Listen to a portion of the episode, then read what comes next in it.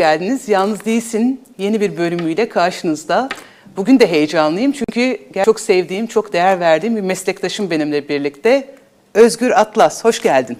Hoş bulduk, hoş bulduk. Ne güzel. Çok kısa bir zamanda aslında sana ulaşabildim ve senden evet deyip böyle bir destek gördüm ve özellikle de çok da bu hafta özel bir haftaya Evet, evet. denk düştü. İstesek belki bunu ayarlayamazdık öyle değil mi? Otizm farkındalık haftasına denk geldik. 2 Nisan'dan itibaren hem birlikte otizmi konuşacağız işte. Peki e, biliyorum ben yani biz seninle çok epey bir zamandır tanışıyoruz ve senin özellikle bu popülasyonla ilgilendiğini ya da ebeveynleriyle de ilgilendiğini biliyorum. Ama şeyi fark ettim biliyor musun? Yani sen yıllardır bu konu üzerine çalışıyor olmana rağmen ya ben Özgür'e hiç sormadım. Niye bu popülasyon? Nereden başladı? Diye. Şimdi sorayım hatta. Neden neden bu grup? Ee, neden bu grup? Çok güzel bir soru. Öncelikle e, böyle bir yayına beni davet ettiğin için tekrar teşekkür ederim. Bunu söylemek önemli. Ee, böyle bir alan açılması ve bu alanı da farklı bir bakış açılarıyla umarım destekleyip e, yardımcı oluruz. Neden böyle bir popülasyonla çalıştım, çalışıyorum? Çünkü ben önce ilköğretim okullarında çalıştım. Sonra anaokulunda çalıştım. Farklı çocuk ve ergen yaş gruplarıyla çalışıyordum zaten.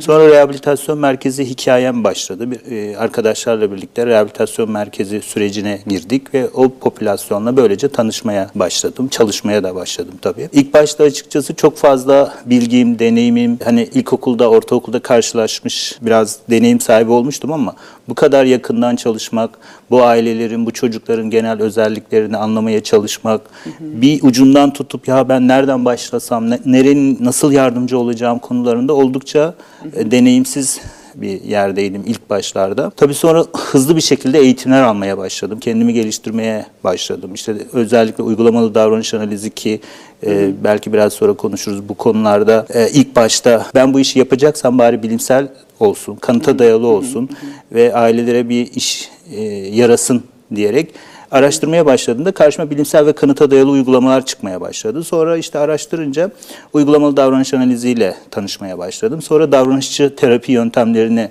uzun yıllar kullandım. Böyle bir tanışma hikayem oluştu. Şimdi daha farklı terapi yöntemlerini deniyoruz tabii. Ama hani tanışıklığım bir rehabilitasyon merkeziyle başladı diyebilirim. Peki en başta yani çalışmaya başladığında şunu da çok merak ediyorum. Çünkü senin de birçok şapkan var. Terapistsin, aynı zamanda Otizm TV editörüsün ve e, aynı zamanda biz seninle dernekte de yine e, Sanat Psikoterapileri Derneği'nde de birlikte çeşitli e, çalışmalarda bulunduk. Ben hep özellikle bu popülasyonu, bu grubu düşününce otizm ya, ya da işte yardıma ihtiyaç duyan bireyler. Onların hayatlarını düşününce hep böyle şeyi düşünürüm. Yani bir okula gittiğinizde ya da bir ilkokula ya da yuvaya gittiğinizde bir çocuğu gördüğünüzde genelde o çocuk hani belki daha tanı konulmuştur, konulmamıştır vesairedir.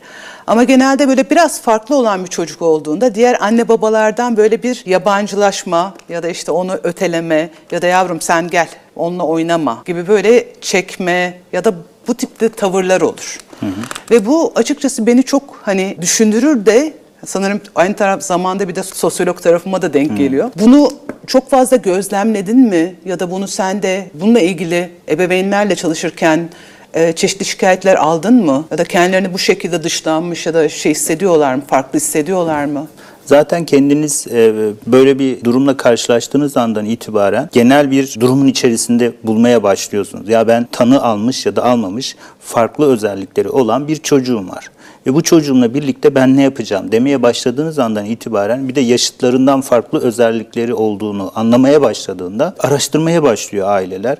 Sonra otizm tanısı da almaya başladığı andan itibaren artık şunu görüyorlar ya biz biz şu an neyin içindeyiz? Ve uzun yıllar büyük bir ihtimal hep bunun içerisinde debelenip durmaya, araştırmaya, doktor doktor gezdirmeye, eğitimci, uzman, işte çeşitli terapi yöntemleri, ağır metallerden diyete, diyetlerden eğitime, terapistine kadar giden böyle bir sürü şeyleri deniyorlar. Ve hep böyle uğraştıkları için kendilerini senin söylediğin anlamda ya biz diğerlerine neden yakalayamıyoruz ya da diğerleri gibi neden olamıyoruz demeye başlıyorlar. Yani bu ailelerin kendi içinde yaşadığı bir durum. Bunun diğer yansıması ise aileler diğer aileler bakıyorlar. Bu çocuklar farklı özellikleri var. Bu farklı özellikler olduğunu anladığı andan itibaren çocuklarını onlara yakınlaştırma, onlarla ilişki kurma, onların ya- yanına gidip yardımlaşma, birlikte bir şeyler öğrenmelerini destekleme e, gibi konularda da uzak durmaya başlıyorlar. Çünkü e, otizme dair oldukça çarpıcı bakış açıları var. Yani bu toplumun gerçekten otizmle e, ilgili hikayesi uzun yıllara dayanıyor. Ama bu uzun yıllar boyunca son 10 yıldır çok ciddi özellikle bu 2 Nisan'ın e, kabul edilmesiyle başlayan en azından yıl, bir yılda bir kere de olsa bu konuya dair bir bakış açısı. e, mesela eskiden bir mavi e, derlerdi. Mavi giyinin ve otizme farkındalık kazandırın. Mesela bu yıl kırmızı seçildi mesela.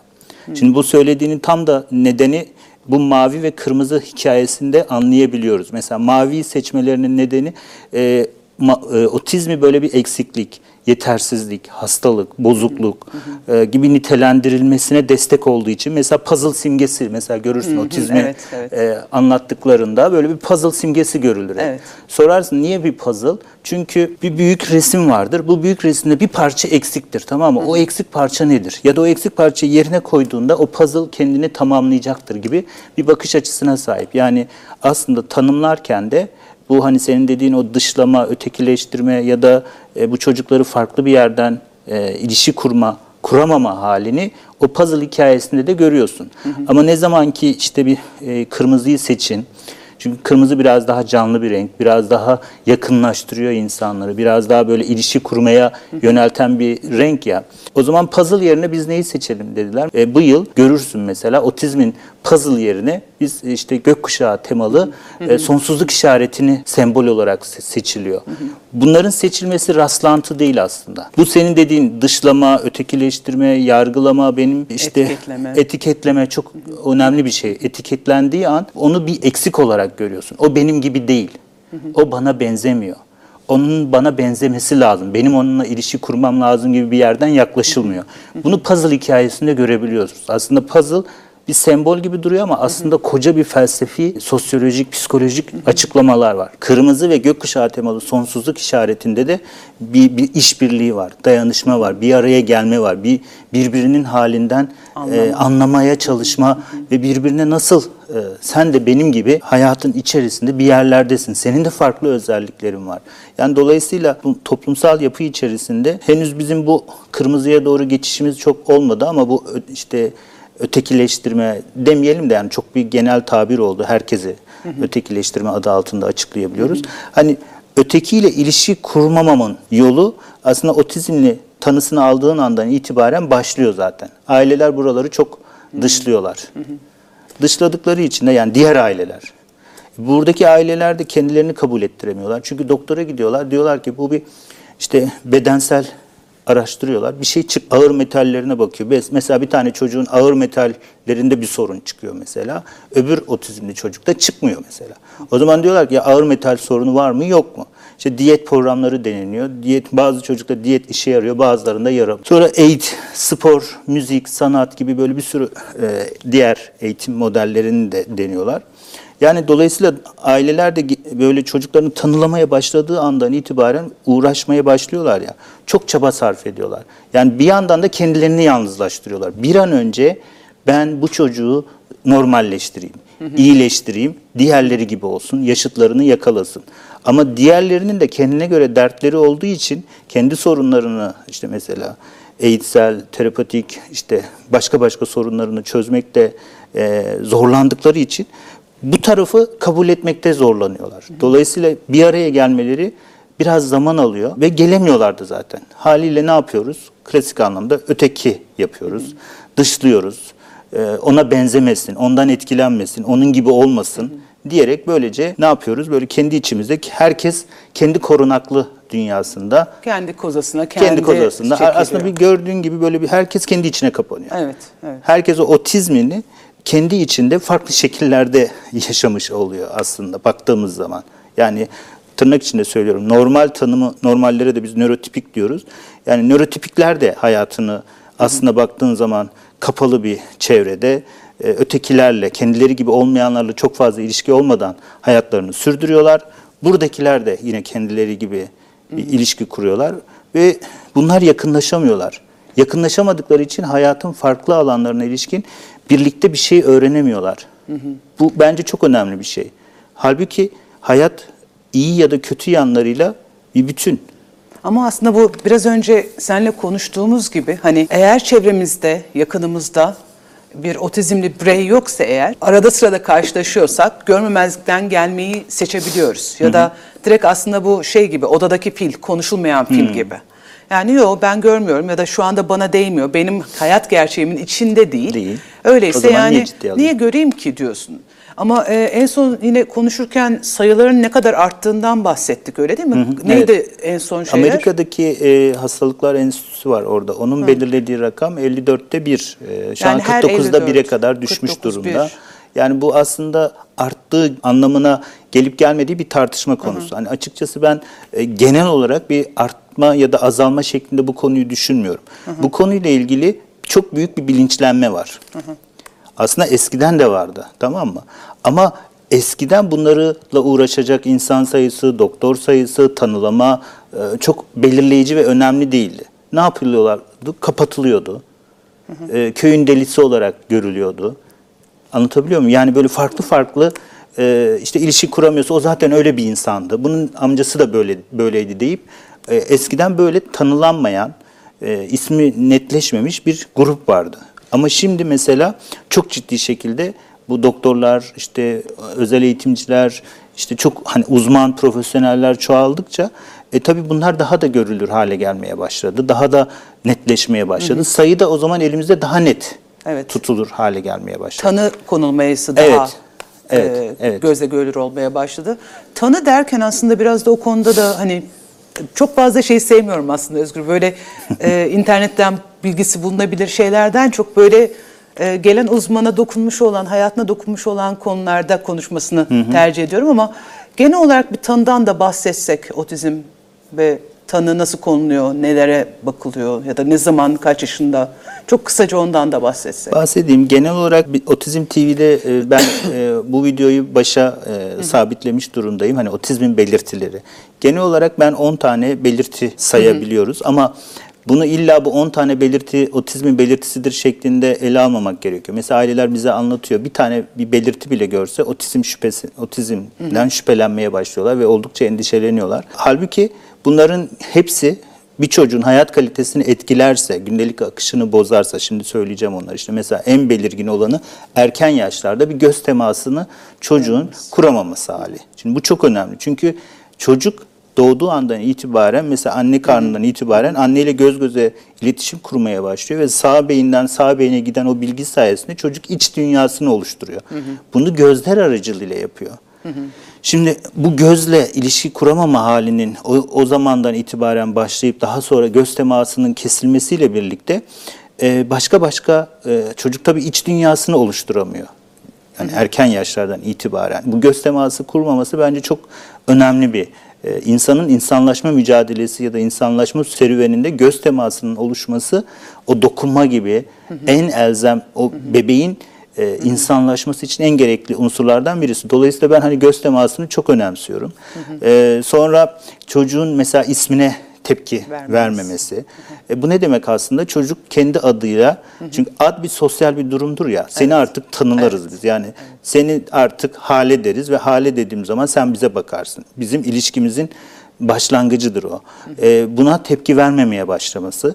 E, sonra e, sosyal ortamlarda böyle stereotipik hareketlerinin ve huzursuzluğun çok olması. Yani mesela belirli bir e, stereotipik hareketi vardır. Stereotipik hareket dediğimiz tekrarlayan. Hani mesela çok klasik bir şekilde vardır ya çocuk gider çamaşır makinesini izler gibi mesela. Ya da mesela elinde mesela şu önünde bardak olsun mesela.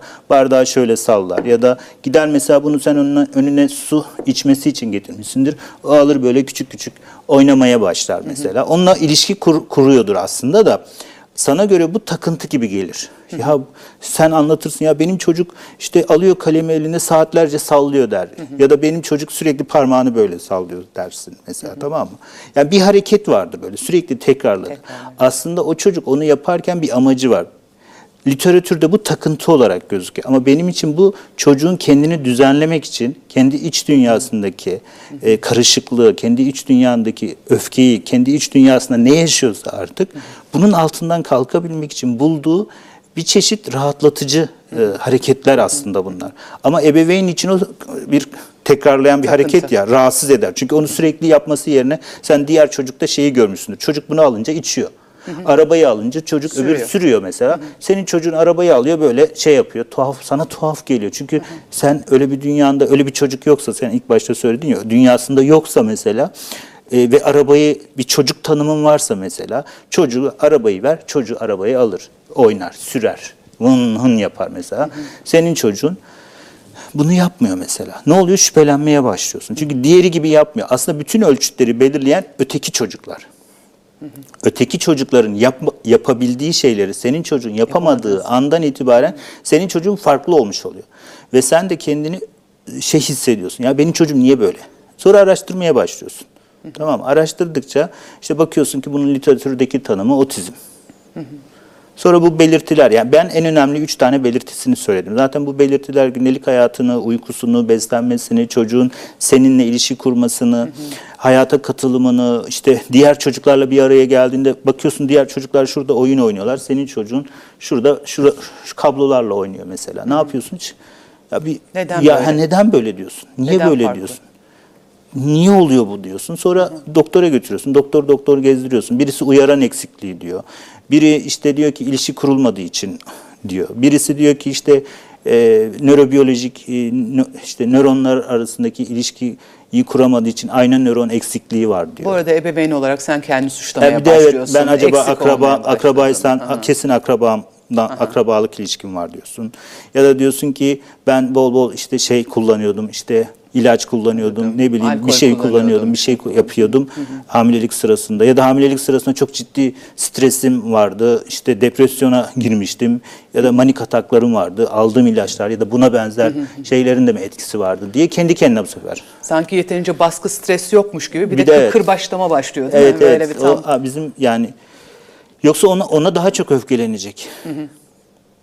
başa çıkma. Başa çıkmak için. Yani bir şekilde ortaya çıkan de- e, öfkeyi dengelemek zorundayız. Hepimizin hayatı öyle değil mi? Mesela Evet, sen de evet. hepimizde ne yapıyoruz? Çok öfkelenmemek için e, ben de mesela bacaklarımı sallıyorum.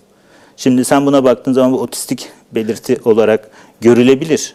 Yani baktığın zaman literatürde evet ben diyelim bir yere gittiğim zaman bacağımı sürekli sallıyorumdur. Ya da böyle mesela şu hareketi yapıyorum. Kendimi rahatlatmak için. Şimdi bunu bir otizm, otistik tanısı almış çocuk da yapıyor. Aramızda bence çok büyük bir farklılık yok. Bunların hepsi benim kendi iç dünyamı düzenlemek için bulduğum yöntemler. Ama ötekinin tanımında böyle bir şey yapılmaması, bir çocuk bunu yapmaz gibi bir tanım varsa ortalık karışıyor. Ortalık karışıyor. Yani o zaman bu takıntı olarak algılanıyor. Peki e, tanı konulduktan sonra mesela eğitim ne zaman başlıyor? Yani hemen bebek 2-3 yaşında e, başlıyor mu? Ben e, eski şöyle bir hem kendi gelişim sürecimle biraz bağlantılı bir yerden anlatayım. E, biz hemen davranışsal yöntemlerle çocuğu e, masa başı çalışmalarıyla eskiden mesela bunu çocuğu masa başına oturtup e, göz teması kurmakla başlayıp çocuğu hemen eğitime başlıyorduk. Tamam mı? Bu davranışçı yöntemin kullanmamızın e, şeyiydi yani ne, ne diyeyim böyle başlıyorduk ve erkenden başlıyorduk. Zaten bu işin e, biraz en büyük sırrı ve literatür de bunu söylüyor zaten. Erken Bilimsel ve teşhis. kanıta dayalı bütün uygulamalar şunu söylüyor. Erken ve yaşta yoğunlaştırılmış bir eğitsel terapetik süreçten çocuk geçiyorsa biraz daha yaşamın altından kalkabiliyor. Ve diğer yaşıtlarıyla arasındaki makas biraz daha fazla açılmadan çocuk çocuğun kendi hayatını sürdürebileceği, kendi ayakları üzerinde bağımsız yaşam becerileri kazanabildiği bir şekilde getirilebiliyor. Dolayısıyla bütün iş erken bir şekilde çocuğunla aslında ilişki kuramadığını gördüğün an bir an bir şekilde tanı alıp almaması önemli değil. Senin çocuğunla sen ilişki kurmakta zorlanıyorsun. Mutlaka hemen yardıma yardım alman lazım. Çünkü bu şunu gösteriyor aslında. Demek ki sende bazı özellikler var. Çocuk büyütmeye uygun değil. Demek ki çocukta bazı şeyler var. Ee, sana uygun tepki vermiyor.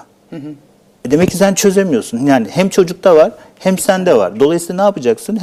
Bunları e, ahenklenemiyorsunuz da. Sen çocuğu çağırıyorsun gelmiyor. Oyun oynamak istiyorsun oynamıyor. Şimdi sen ahenklenmek istiyorsun. Belki sende uygun anne babalık özellikleri vardır. Bir çocuk büyütmeye uygun özellikler vardır ama çocuğun yapısı buna izin vermiyor. E, çocuk da böyle birden gökten olmadığına göre yani e, bütün çocuklar hepimiz de doğduk. Bir şekilde bu sürecin altından kalkmışız yani. Nasıl kalktığımızı bilmiyoruz henüz daha bilimsel süreç hani bizim normal biz kendimize normal diyebilir miyiz mesela? Yani- Kime göre neye her göre? kime göre neye göre değil mi? Yani ama e, öyle davranışlar yaptıkları için biz diyoruz ki e, bu çocuk otistik ya da otizmli. E, dolayısıyla ne yapıyoruz? Böyle hemen e, anneler, babalar çocukla ilişki kuramadığını gördüğü an zaten senin yapamadığını anlıyorsun zaten. Anlamak durumundasın. Ne araştırırsan da kafan da takılsa demek ki çözemediğin durumlar var. Anlamakta zorlandığın. Bu durumu mentalize edemiyorsun. Yani bu durum neden oluştu? Çocuktan mı, benden mi? Anne babalar genellikle çocuktan sorun var diye araştırıyorlar ve çocuk da bir belirtiler görüyorsa diyorlar ki "Ha, otistik tamam rahatladık. Kendi katkılarını böylece gör, duymuyorlar, görmemeye başlıyorlar. Halbuki ama kendilerinde de bazı özellikler var. Belki bu özelliklerdir çocuğun böyle olmasına vesile olan. Bunlara biraz bakmak gerekiyor işte. Şimdi ben mesela daha çok e, etkileşimsel, ilişkisel ve gelişimsel metotları kullanıyorum. Yani çocukla ilişki kurmaya ve dil ağırlıklı çünkü bu çocuklarda e, konuşmada da gerilikler var. Yani 2 yaşında çocuk konuşmaya başlıyor. Bir bakıyorsun bu çocuklar her henüz daha konuşmamış mesela. Aslında çok önemli bir, yani bir sürü şey söyledin de şey çok dikkatimi çekti Özgür.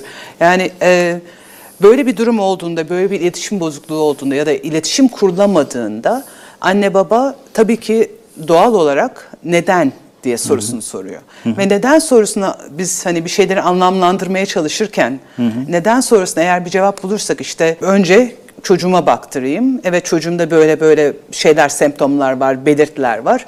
Öyleyse aa otistikmiş tamam onu tedaviye götüreyim. Eğer hani bir şekilde bilinçliyse. Ama dediğin gibi bu hani genel olarak bütün iletişimde her türlü iletişimde olduğu gibi hani bir alıcı bir verici bir verici bir alıcı olması Evet. gerekiyor. Yani iletişim bir tenis maçı gibi ilerliyorsa bir, bir taraf verecek, diğer taraf alacak. Onun üzerine tekrar topu yönlendirip diğer tarafa gönderecek. Ama bu dediğinde her ne kadar bence bu çok önemli. Her ne kadar çocuğa çocuğa e, teşhis konulmuş olsa da otistik olduğu hani evet otistiktir dense de hala anne babanın bu şeyin içinde, iletişim içinde çok önemli bir yeri var. Ve hala kendi adına alabileceği bir sorumluluk var. Yani ben üzerime geleni, üzerime vazife olanı yapıyor muyum? Yeterince yapıyor muyum? Ben kendimi bu e, olayla başa çıkma konusunda ne kadar ileriye atabilirim, ne kadar şey öğrenebilirim? Dolayısıyla da aslında e, otizmli bireylerle birlikte olan ebeveynlerin belki de burada daha çok böyle suçlu kim, nedir, ne değildirden çok benim payım ne kadar, ben ne kadar katkıda bulunabilirim, o ne kadar, ona ne kadar yardımcı olabilirim. Çift taraflı bir süreç bu. Yani bir tarafın e, süreci değil hiçbir şekilde.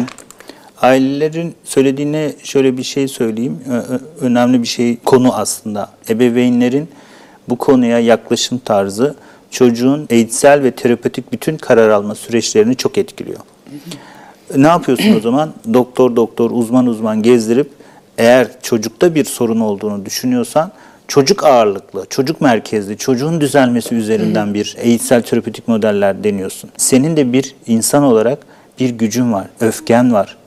Bütün hayatını, mesela öyle aileler görüyoruz gerçekten. Bütün hayatını e, çocukların düzelmesi, çocukların iyileştirilmesi, çocukların normal hayata kazandırılması için uğraşan, bütün hayatını, hayatının merkezini bu yapmış veliler var. Mesela ben bana geldiklerinde ben diyorum ki sen bir insansın. Bunu un- unutmamaya ihtiyacın var. O da bir insan.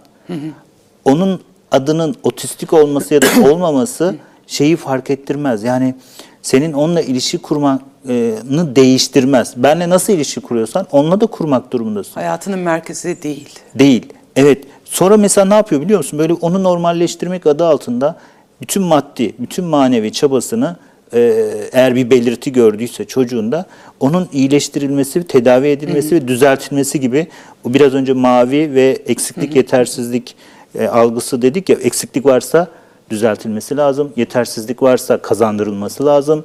bir şey yapamıyorsa yapabilir hale getirilmesi lazım. Uğraşısı içerisinde kendi hem kendi hayatını hem kendi maddi koşullarını hem de gücünü aşan şeyler yapmaya başlıyor. Bu bence bir ailenin e, bana çok e, acı Çok acı gerçekten. trajedisi gibi geliyor. Özellikle başka çocuklar da varsa aile içinde. Evet, evet. onların da Kardeşler mesela, Kardeşler. Ve yani aile Ki yapısında. oluyor zaten. Evet. Öyleyse bir yandan birini kaldırayım derken diğer bir yandan da aslında e, bir şekilde yalnız bırakıyorsun onu. Aile içindeki yeri bu paradigma meselesi var ya.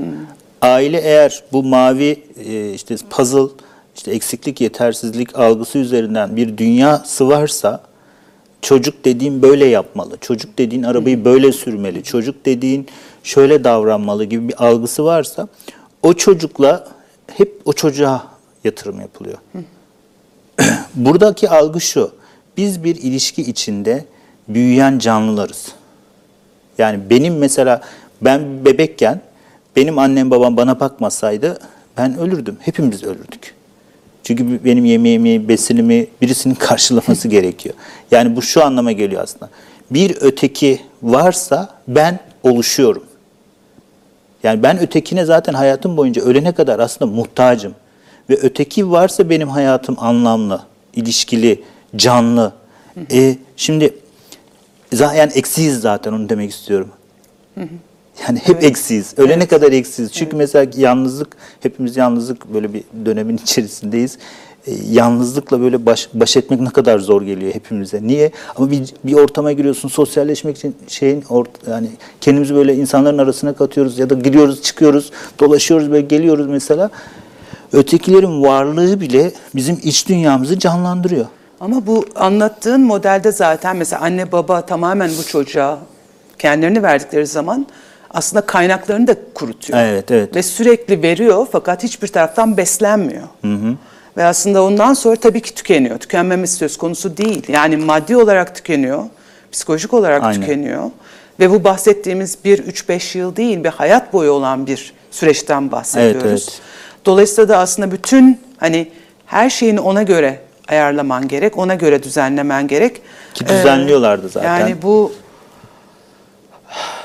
biz nasıl yardımcı olabiliriz? Şimdi ben de bir yandan da bu, bu soruyu da hani e, düşünüyorum.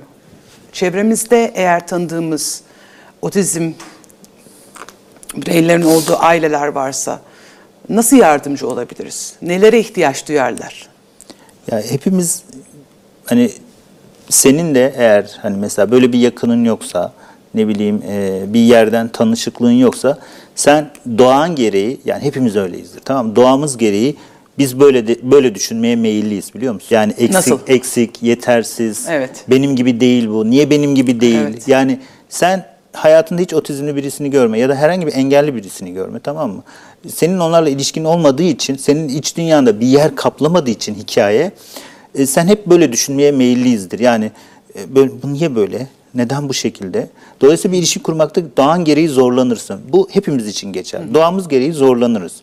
Burada eğer şöyle bir algın varsa o da benim gibi olması gerekiyor gibi bir algıya dönüştürürsem çünkü ben iyiyim, ben normalim, ben süperim, benim gibi olması lazım. Ben çalışkansam o da çalışkan. Neyse ben yapabildiklerimi o da yapabilmeli gibi bir algın varsa çocuğa bu sefer şey gözüyle bakmaya başlıyorsun. Yani yardımcı olurken ki iki tane paradigma var aslında. Bu paradigmalar yine buralardan besleniyor. Yani şunu demek istiyorum. Senin otizmli tanının ister olsun ister olmasın. Sen doğan gereği önce bu bakış açısına sahipsin ama eğer senin bakış açında yardımlaşma, dayanışma, insanın ilişki içinde oluştuğuna dair bir dünyan varsa, ilişkinin gerçekten insanı iyileştiren, değiştiren, dönüştüren, insanı canlı yapan, insana böyle enerji veren, insan ilişkisiz olmayacağını düşünüyorsan o çocuğun da bir insan olarak ilişki kurarak değişeceğine dair bir algın olur. Dolayısıyla ona da şu gözle bakmazsın. Ya bu engelli. Ya bu özürlü. Ya bu yapamıyor. Ya bunda bu nasıl bir çocuktur? Bu bağırıp çağırıyor. Kaçayım ben beni dövebilir. Ba- bana zarar verebilir. Kaç kaç kaç. Yani uzaklaş ondan. Yani anlatabiliyor muyum? Dolayısıyla bir insanın aklında paradigma olarak bu dünyayı nasıl algılıyorsan e, o çocuklarla karşılaştığın zaman o, o paradigmalar devreye giriyor. Bizim toplumumuzda genellikle bu algı çok egemen. Bu algı çok egemen olduğu için de Bu konuyla ilgili kim e, sıkıntı yaşıyorsa, ister engelli olsun, özürlü olsun, görme engelli olsun, Mülteci olsun. hem mülteci olsun, başka bir ırktan, kültürden gelmiş olsun hemen dur, dur orada bir.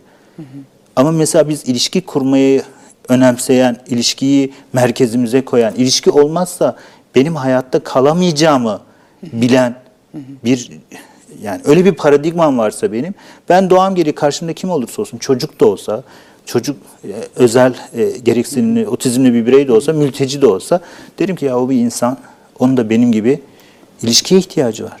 Konuşmaya ihtiyacı var, anlaşılmaya ihtiyacı var, görülmeye ihtiyacı var, duyulmaya ihtiyacı var. Dolayısıyla ne yaparım? Yapabildiğim kadar sohbet etmeye çalışırım, oyun oynamaya, yapamayabilirim. Sen her şeyi yapabilecek durumda değilsin. Öyle çocuklarla zorlanacaksın zaten. Bu, beklen, bu beklenilebilir bir şey sonuçta. Yani bu- bu- zorlanacaksın. hani anne baba bile zorlanıyor. Aynen, bir şekilde zorlanmak zorundasın zaten. Ama bunu, bunu işte tamam. Hani o olur ya böyle bir e, elin ayağın tutmaz bir şekilde yaparsın geri çekilirsin. Biraz iletişim kurarsın öğrenirsin. Korkabilirsin, Hani bundan- kaçabilirsin. Sen insan olarak içinden bir sürü şey de geçebilir, küfür de edebilirsin. Ama şurayı algılayalım. Bence önemli olan sanki orasıymış gibi geliyor bana. Ya bir insanla uğraşıyoruz tamam mı? Evet. Bir canlıyla uğraşıyoruz. Bir makineyle değil, bir robotla değil. Gayet böyle ilişkiyle düz. Çünkü bana da birisi seni seviyorum derse, benimle gelip oyun oynasa, benim nasıl içim pırpır olur, canlanır, hayata katılır, coşarım, heyecanlanırım. Bu çocuk da böyle, bu da bir insan ve e, sadece bazı şeyleri senin benim gibi algılayamıyor diye, yapamıyor diye onun ondan mahrum edilmeye hakkı yok. Çünkü biz biliyoruz ki seni de en canlı harekete geçiren şey enerji, benim enerjim ya da senin bana, bana enerjin. Yani görülme, duyulma, anlaşılma meselesi. Sen beni görüyor musun? Sen beni duyuyor musun? Sen beni anlamaya çalışıyor musun? Karşında otizmli olmuş, mülteci olmuş ya da ne bileyim hayatın başka bir yerinde başka özellikleri olan birisi olmuş. Ne fark edecek? Yani dolayısıyla sen soruna dönecek olursa biraz çok konuşmuş. Yo, çok güzel. Özgür böyle şey hissettim biliyor musun? Hani devam et, vaaz ver, vaaz ver. Böyle biraz şeye Vaaz döndü. vermeyi. Hani tam böyle çünkü yani yüreklerimiz bu noktada çok aynı. O Evet, yüzden evet. de böyle konuş dinliyorum ben seni falan gibi hissediyorum ama İyi şimdi bir buna. reklam molasına Öyle mi? Tamam. geçelim ve bir aramızı verelim. Biraz sonra tekrar devam edelim. Yalnız değilsin de yine devam ediyoruz. Konuğum Özgür Atlas ve konumuz otizm ve aslında konu başlığına dönelim. Değil mi? Çünkü bu bir soruyla konu başlığını duyurduk Evet. biz. Ve dedik ki yani otizm e, hastalık mı, farklılık mı, bozukluk mu? Öyle değil mi? Evet. Bu, bu, bu soru nereden çıktı? Bu soru tartışılan bir konu çünkü bir böyle bir belirtileri tırnak içinde söylüyorum bu arada belirtileri. Ee, çünkü neden böyle tırnak içinde belirtiyorum? Çünkü hepimizin çocukluktan itibaren büyüme sancıları olur. Bir elma bile büyürken bir sürü e, şey yaşıyor. Yani biz niye yaşamayalım? Biz biz de zaman zaman göz teması kurmakta sorun yaşayabilirdik. Bebeklikte yaşamışızdır da zaman zaman stereotipik hareketlerimiz olmuştur. Ama bu bunları bir belirti olarak alıp bir hastalık kategorisinin içine yerleştirmek tabii böyle bir durumla karşılaştığınız zaman tıbba yöneldiğiniz için, hastaneye gittiğiniz için e, dolayısıyla size bir e, hastalık yani bunu kim değerlendiriyor? Doktor, çocuk psikiyatrisi, psikolog. E, ne olmuş oluyor? Haliyle bir tıbbi tanısı olmuş oluyor. Anlatabiliyor muyum? Oradan kaynaklı bir hastalık olarak görülüyor. Ama mesela e, beyin e, MR'larından, tomografilerinden, bir sürü kan tahlillerinden, idrar tahlili yapıyorsun, yapıyorsun. Çocuğun bedeniyle ilgili herhangi bir şey bulamıyorsun. Zihniyle ilgili de bakıyorsun. Beyninin görüntüleme ya da herhangi onlara bakıyorsun. Onlarla ilgili de bir şey görülmüyor. E şimdi o zaman bir yere yerleştirilemiyor bu. Anlaşılamıyor. O zaman şöyle bir bakış açısı bu durumu açıklamaya çok uygun oluyor. Yani diyorsun ki o zaman bu nasıl ki mesela sen şimdi bu dünyada neden Çinliler var diyebilir misin? ya da neden Afrikalılar var diyebilir misin? Çünkü ama onların da kendine göre bir bedensel formları var, biçimleri var ama be- benim gibi beyinleri var, benim gibi ayakları, kolları var. Konuşabiliyorlar ama Çince konuşuyorlar mesela. Şimdi Çince konuştukları için onları biz suçlayacak mıyız? Hayır Çince konuşamazsan Türkçe konuşacaksın ya da İngilizce konuşacaksın. Nasıl ki onları bu dünyada bu çeşitlilik içerisinde yer alan bu ne kadar bitki çeşitliliği varsa, hayvan çeşitliliği varsa insan çeşitliliği de var. Bu insan çeşitliliği içerisinde bir yerde dur- duran belki de bizim içimizdeki farklılıklar. Dolayısıyla biz bunları nöroçeşitlilik olarak ele alıyoruz ve nöroçeşitlilik içerisinde ele aldığımız için de diyoruz ki bu da farklı bir popülasyon, farklı bir grup, farklı özellikleri olan, farklı öğrenme, algılama, hissetme. Şimdi benim hissim gibi hissetmek zorunda mısın sen? Hayır. Ben de senin gibi hissetmek zorunda değilim. Zaten doğar doğmaz mesela sen kahve içmeyi seviyorsun. Ben bunu diyelim su içmeyi seviyorum değil mi? Yani farklılıklar var. Şimdi ben sana desem ki hayır sen su içeceksin. Sen kahve içtiğin için sen anormalsin, yanlışsın, eksiksin. Böyle bir şey olamaz. Bak hepimiz kahve içiyoruz desek mesela bu olmaz. Halbuki ama şöyle düşünsek kahvede bir içecek sen içebilirsin. Suda bir içecek içebilirim. içebilirim. Yani dolayısıyla bir çeşitlilik var bak. Bu çeşitlilik bizi kendiliğinden farklılık tanımına götürüyor. Çünkü hepsi birbirinden farklı. Zaten Otizm TV'nin sloganı da şu, herkes farklıdır ve herkes özeldir. Yani bu bence çok önemli ve ben bunu slogan haline getirmemin nedeni buydu. Çünkü hepimiz o farklılıkları ciddi, ciddiye alırsak, el üzerinde durursak, ben senin farklılığına, istersen bunu salla. Benim dünyamda bir yeri yok diye onu değersizleştiremem. Senin dünyanda bir yerin var. Senin o sallarken çünkü rahatlıyorsun. O sallarken aklına bir anı geliyor. Ben niye bunu değersizleştireyim? Ama ne yapıyorum ben bir ebeveyn olarak onu takıntı gözüyle gördüğüm için yapma oğlum, etme oğlum gel buraya. Niye bunu yapıyorsun deyip mesela ne yapıyorum? Düzeltmeye çalışıyorum. Aslında Özgür biliyor musun bu bakış açısı sadece otizmli bireyler değil adeta tüm toplumun sağaltılması için, tüm toplumun şifalanması için bir Evet, evet. hareket gibi bir Nöroçeşitlilik zaten e, Konu. çok önemli bir kavram. Son yıllarda özellikle çok bir yere geliyor, tartışılıyor. Bu eğitime uygulanmaya başladı. İşte özellikle otizmli bireylerin, otizmli aktivistler çıkmaya başladı biliyor musun? Böyle kendileri ad- kendilerini otizm, otistik olarak tanımlayıp bak biz bunları yaşıyoruz. Bizim Türkiye'de de var. E, Merhaba Spektrum ekibi var mesela. Onların e, büyük bir kısmı otizm ya da otistik olarak kendilerini tanımlıyorlar. Ve bu tanımlar üzerinden diyorlar ki bak biz bunları hissediyoruz. Biz bunları yaşıyoruz. Biz böyle hayatı algılıyoruz. Sizin gibi algılamıyoruz diye bizi ötekileştiremezsiniz, dışlayamazsınız hayatın içerisinden e, so- sokmamazlık edemezsiniz. Biz de bir bu çeşitliliğin bir farklılıyız. Sen bunları yapabiliyorsun. Fende, matematikte, biyolojide robot yapabiliyorsun. Ben başka bir şey yapabiliyorum. Yani bu, bu çok mu değersiz? Çok mu önemsiz? Çok mu gereksiz? Çok mu hiç mi yani bu? Dolayısıyla insanlık algısı şöyle aydınlanmadan beri şöyle bir algıyla besleniyor. Bence bizi mahveden bakış açısının en temeli oraya kadar gidiyor. Diyor ki insan her şeyi bilebilmeli, yapabilmeli, bu hayatın altından bilgisiyle, e, deneyimiyle kalkabilmeli gibi böyle bir bakış açısına sahip tamam mı? Bu bakış açısı ne yapıyor biliyor musun? O, o zaman diyorsun ki benim bu bakış açım yani bilgi güçse, e, bilgiyi kazanması gerek, herkes bilgiyi kazanması gerekiyorsa otizmli çocuk da bilgiyi kazanmaya çalışacak. O zaman ne yapıyorum? Ben onu yine o kalıbın içerisine sokmaya çalışıyorum. Halbuki herkesin başka özellikleri, senin güçlü yanların var mesela. Ben mesela bir aile geldiğinde burası çok önemli. Benim terapi yöntemlerimden birisi o. Diyorum ki anne sayıyor diyor ki şunu yapamıyor, bunu yapamıyor. Bir diyorum ki dur sakinleş. Neyi yapabilir? Bu çocuk güçlü olduğu ne var? Yani böyle keyif aldığı, canlandığı, kendini böyle onun içinde hissettiği. Diyor ki sallıyor. Tamam demek ki bir şey var. Bu hayatın altından kalkabilmek için, bak hepimiz bile bu hayatın Hepimiz için altından aynı, kalkmak evet, için tabii. ne kadar zorluklar yaşıyoruz tabii, ve bir tabii. sürü şey buluyoruz. Kitap okuyoruz, sinemaya gidiyoruz, insanların arasına giriyoruz. Bir de gidip öfkeleniyoruz, bir de fırça yiyoruz, bir sürü şeyler yaşıyoruz hayatımızda. Yani bu yaşamak için bulduğumuz yöntemler sayısız ısrarla bunları yapıyoruz. Hani ısrarla yapıyoruz. E, o çocuk da bir hayatın altından kalkabilmek için bir yol bulmuş. Bunu bir yol olarak neden görmüyoruz biz? Yani önce bir göreceksin bak bir şey yapıyor ona odaklı ama diyor ki o takıntı. Herkes takıntı, herkes orada orada yapıyor, burada yapıyor. Şimdi yapıp yapmaması önemli değil. Biz öncelikle o çocuğun bunu neden yaptığını, bunun o hayatında ne İfade neye etti. ifade, ilişki kurma yani neyle ilişki kuruyor bu çocuk? Yani bir yol yöntem var. Dolayısıyla burada yine geliyoruz o farklılığa. Onun farklılığını, o farklı davranışlarını farklı olarak tanımlayıp bir yere yerleştirirsem yani nöroçeşitlilik içerisinde bir zenginlik olarak görürsem onun güçlü yönlerini bulmaya çalışıyorum ve onun üzerinden bir hayatına katkıda bulunmaya çalışıyorum. Otizmi Anlamanın Bambaşka Yolu diye bir kitap var. Bu arada o kitabı önereyim. O kitapta mesela bütün bunlar e, hepsi farklı otizmi şekilde anlamanın bir başka an- otizmi anlamanın bambaşka bir yolu. Bambaşka bir yolu. evet. Yazarı yani kim? Yazarını şu anda hatırlayamıyorum. yabancı mı? Yabancı evet. Ee, otizmdeki bu işte takıntı dediğimiz şeye e, bir e, özellik, ilişki kurma hali. İşte bir çocuğun yapamadığı bir şey varsa buna başka nasıl bakabiliriz? Bunları gayet güzel yaşadığı örneklerle e, birebir Yani anlatmış, öneriyorum. tanımlamalar ve çerçevelemeler ne kadar önemli değil mi? E biz Yani. bir kitabı mesela kitabı açıp bakıyorsun önce tanım yazar. Yani fizik kitabını alıyorsun, Türkçe kitabını alıyorsun, edebiyat kitabını bile alıyorsun. Orada tanımla başlar tamam mı? Sonra ona uygun örnekleri ya da içerikleri ya da ne, ne olduğunu anlamaya başlarsın. Ama önce tanım. Burada da böyle otizme nasıl bakıyorsan ki genellikle dediğim gibi iki tane bakış açısı var.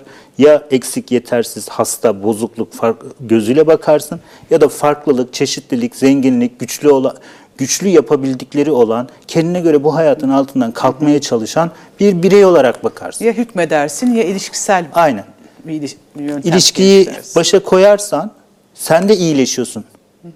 E, ilişkiler öyle değil mi? Yani Sen de kendinin ne kadar zayıf, güçsüz, zaten ailelerin baş etmekte zorlanmasının nedeni o.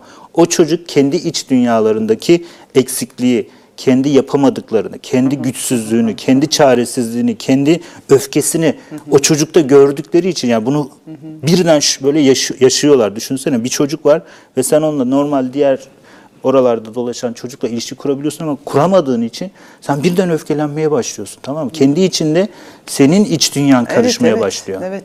Sonra da e, ilişki kurma hali, kuramama hali diyeyim seni mahvetmeye başlıyor.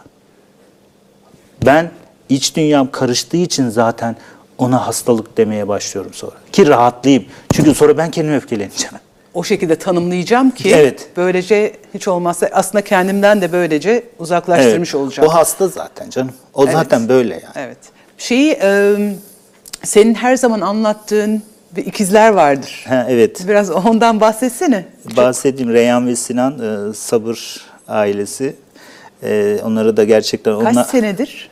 6 yaşından beri onları takip ediyorum ve Şimdi kaç yaşındalar? şu anda lise sona gidiyorlar. Bir teknik meslek lisesine gidiyorlar. Ee, e, Yani onlardan çok şey öğrendim diyebilirim gerçekten. Onlar sayesinde daha ilişkisel, daha gelişimsel, daha onların içine dokunan, bana da dokunan bir yere geldim. Önceden onlara da gerçekten davranışçı metodun. Çünkü Lovas diye bir adamın e, yöntemlerini e, biliyordum ve onları kullanmaya çalışıyorduk. Ama şimdi geldiğimiz noktada daha ilişkisel, daha öfkelerini anlayan, daha e, ne yaşıyorsa ona saygı gösteren, daha böyle tamam gücü bu kadar. Geldiklerinde nasıllardı? Şimdi Geldiklerinde nasıllar? konuşamıyorlardı mesela. Çok e, böyle e, stereotipik hareketleri dediğimiz şeyleri çok yoğundu mesela. E, işte ne yapıyorlardı mesela? Konuşma zaten e, hiç yoktu. Gelişimsel olarak yaşıtları içerisinde çok belir, be- belirgin özellikleri vardı. Hani böyle gördüğün zaman evet bu çocuklar otistik deniliyordu. Şimdi yaşıtları içerisinde mesela e, iyi notlar alabiliyorlar mesela. E, ne bileyim matematik, Türkçedir. Ha, anlamla ilgili beklediğin şekilde bir anlam dünyalar hani mesela bir Türkçe okuma yazma okuduğunu anlamayla ilgili senin benim gibi bir beklentin varsa ya dersin ki bu niye bunları yapıyor dersin. Ama halbuki onlar da yapabildiği kadar yapabildiklerini çünkü resim iyi çiziyorlar. Ben resim iyi çizemiyorum. Bir şeyi görüyor mesela Reyhan. inanılmaz bir kopyalama ya da yeniden yaratma hali var mesela. Bu insana o kadar bir zevk veriyor ki ben mesela bunları teşvik etmek için e, onlara mesela sosyal medya kanalları işte Instagram, TikTok gibi şeyler açtım ki şey yapsınlar. Kendilerini oradan e, ifade, etsinler, etsinler. anlatmaya çalışsınlar, göstermeye Yani çalışsınlar. şu anda liseye devam ediyorlar. Evet bu sene üniversiteye gidecekler. Büyük Üniversiteye ihtimalle bir gidecekler. grafik tasarım ya da bilgisayarla ilgili bir şeyin altından kolayca kalkabilirler. Ee, kendilerine göre bir yol çizebilirler. Ama bir yandan da bu bu anlattığın çok seni de teşvik ediyor olmalı. Hani böyle bir süreçte kesinlikle. şey yapıyorsun ama aynı zamanda şunu da biliyoruz ki Türkiye'de hala yine daha önceden bana söylemiştin oradan biliyorum. O örneği verir Evet, başka misin? bir Sinan örneğimiz daha var. Son zamanlarda özellikle e, demir parmaklıklar yani annesi bakım merkezinde uygulanan şiddetten dolayı eve aldığı bir e, Sinan örneğimiz var 28 yaşında. E, o da mesela evde annesi uğraşmakta zorlandığı için e, ve e, hani baş, et- baş edemediği için haliyle tek başına çünkü onun da baş edebilecek. Çünkü bu konularla ilgili baş etme, e, tutabilme o Winnicott'ın dediği hani ben seni taşıyabilirim. Senin sorunların olabilir ama ben sana yardımcı olabilecek bazı özelliklerim var. ve seninle bu sayede ben de büyüyeceğim, ben de gelişeceğim, ben de e, yapamadığım şeyler olsa da gidip yardım alacağım. Bu, bu çok önemli bir özellik biliyor musun? Yetişkin özelliği bu. Eğer yetişkin bunu kendi içinde kafasında aydınlanmış ve bunu algılamışsa zaten çocukla ilişkisi başka bir boyuta geliyor. Ama algılayamamışsa kendini çaresiz, mutsuz, yardıma ihtiyacı olan, işte bir e, birileri ona yardımcı olduğu zaman hayatın altından kalkabileceğini düşünen e, oldukça çaresiz e, bir yerden yaklaşmaya başlıyorsun. Bu sefer çocukla ilişkin de bozuluyor. E, Sinan da böyle bir konumdaydı haliyle. Tabii bakım merkezinde uygulanan şiddeti de unutmamak lazım. Çünkü bakım merkezlerinde çok gereken etkili yet- yetkili kişilerin e, işte konuya dair bakış açıları, çocukla ilişkisin işte orada uygulanan şiddet, e, çocuğun e, oradan alınmasına vesile oldu ve annesi de eve alıp evde Annesi. bakmaya başladı. Şimdi de e, tekrar e, yine işte sosyal medyadaki işte çabalarla birlikte yani herkesin çabası oldu bence bu konuda. Özellikle ebeveynlerin e, yoğun e, sosyal medya desteğiyle birlikte çocuk tekrar şimdi bakım evine alındı. Arifiye bakım evine gidecek. Orada kendisi gibi kendi durumunda olan çocuklarla birlikte e, rehabilite ya da özel eğitim, terapi eğitim desteği alacak işte. Ama 28 yaşında. Ama böyle bir gerçeğimiz de var. Hala Evet. bu durumlar da var ve burada gerçekten hani bu örneği özellikle ver, söylemeni istedim. Çünkü burada suçlu ya da suçsuzdan Aynen, çok aynen. durumun farkındalığı üzerine konuştuğumuzdan bunlar da var. Yani burada anneyi suçlamak ya da sistemi suçlamak falan şu anda o nokta değil ama yani önce bir elimizdekileri görelim, durumumuzu görelim anlamında söyledim. Şunlar açığa çıkıyor zaten. Bu çocukların erken yaştan itibaren en az kısıtlanmış bir çevrede uygun eğitime ihtiyaçları var. Aynı senin benim gibi.